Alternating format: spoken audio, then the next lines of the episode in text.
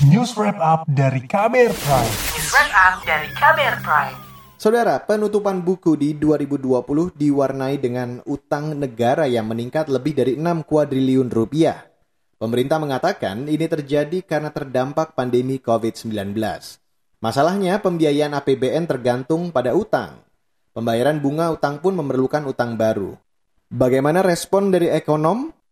Selengkapnya akan kami hadirkan di laporan khusus KBR yang disusun jurnalis KBR Siti Sadida Hafsyah. Saudara, hingga akhir Desember 2020 lalu, jumlah utang pemerintah mencapai 6.000 triliun rupiah lebih dengan rasio 36,68 persen terhadap produk domestik bruto atau PDB.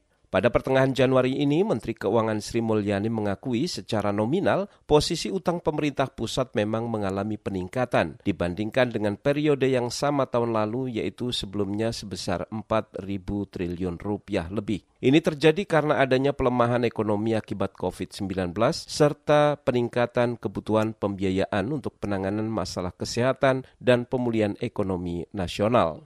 Menurut Sri Mulyani, peningkatan utang wajar terjadi sebab kondisi yang sama terjadi juga di negara lain.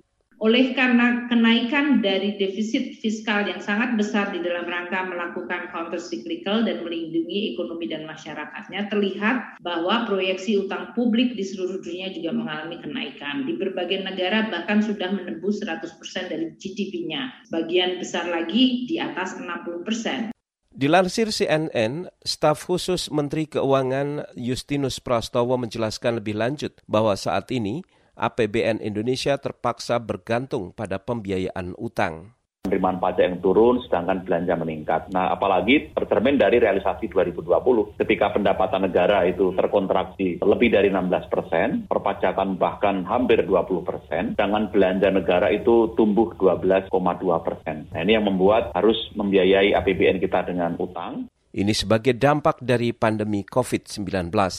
Kalau kita melihat kilas balik 2020 secara sekuensial memang diawali dengan adanya COVID yang memperlambat kita. Perlambatan ekonomi berkonsekuensi pada penurunan pendapatan negara, terutama perpajakan. Lalu belanja yang meningkat karena untuk menangani COVID, baik stimulus maupun bansos. Di sisi lain, kita juga perlu untuk menjaga supaya perekonomian tidak jatuh terlalu dalam, sehingga dibutuhkan berbagai insentif. Pemerintah meyakini utang digunakan untuk kepentingan rakyat, seperti bantuan sosial, kesehatan, hingga pembangunan, langkah-langkah yang diambil untuk memulihkan ekonomi. Pendapat berbeda disampaikan bekas Menteri Koordinator Bidang Kemaritiman dan Investasi periode 2015-2016, sekaligus ekonom senior Rizal Ramli. Rizal Ramli justru menilai langkah berutang ini tidak tepat dilakukan untuk memulihkan ekonomi, karena utang kian menumpuk dari tahun ke tahun kita ini sudah terlalu banyak hutang.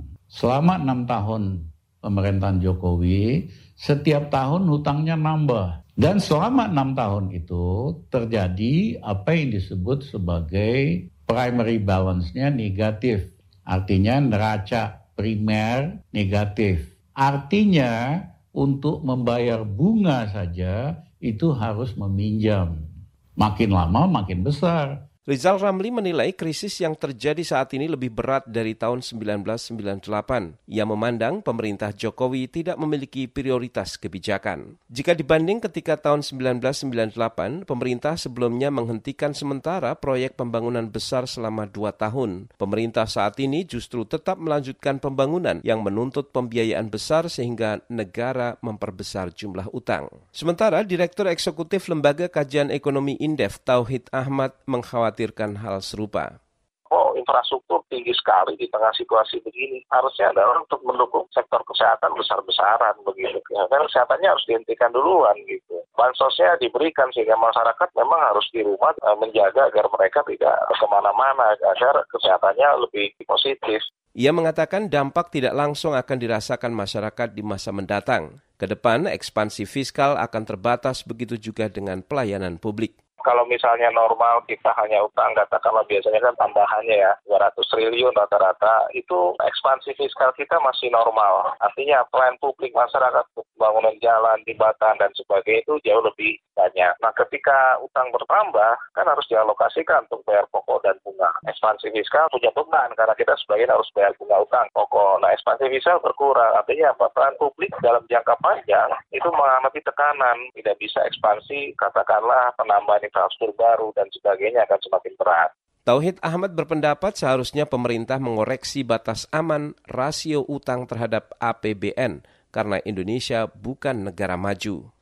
Sekarang dengan mekanisme bahwa utang melalui SBN itu seperti pundi-pundi yang nggak jelas begitu. Dia bisa digunakan untuk apa aja. Sehingga penambahan utang yang terlalu besar dengan mekanisme yang terlampau mudah itu uh, seleksi untuk efektivitas utangnya menjadi kurang bagus. Ketika negara-negara berkembang atau kecil itu harusnya harus diseleksi ulang. Tidak bisa dijadikan petokan bahwa 60% PDB sebagai benchmark karena itu buat negara-negara negara maju. Berdasarkan catatan Bank Dunia, Indonesia menempati urutan ke-6 dari 10 negara berpendapatan kecil dan menengah dengan utang luar negeri tertinggi di dunia.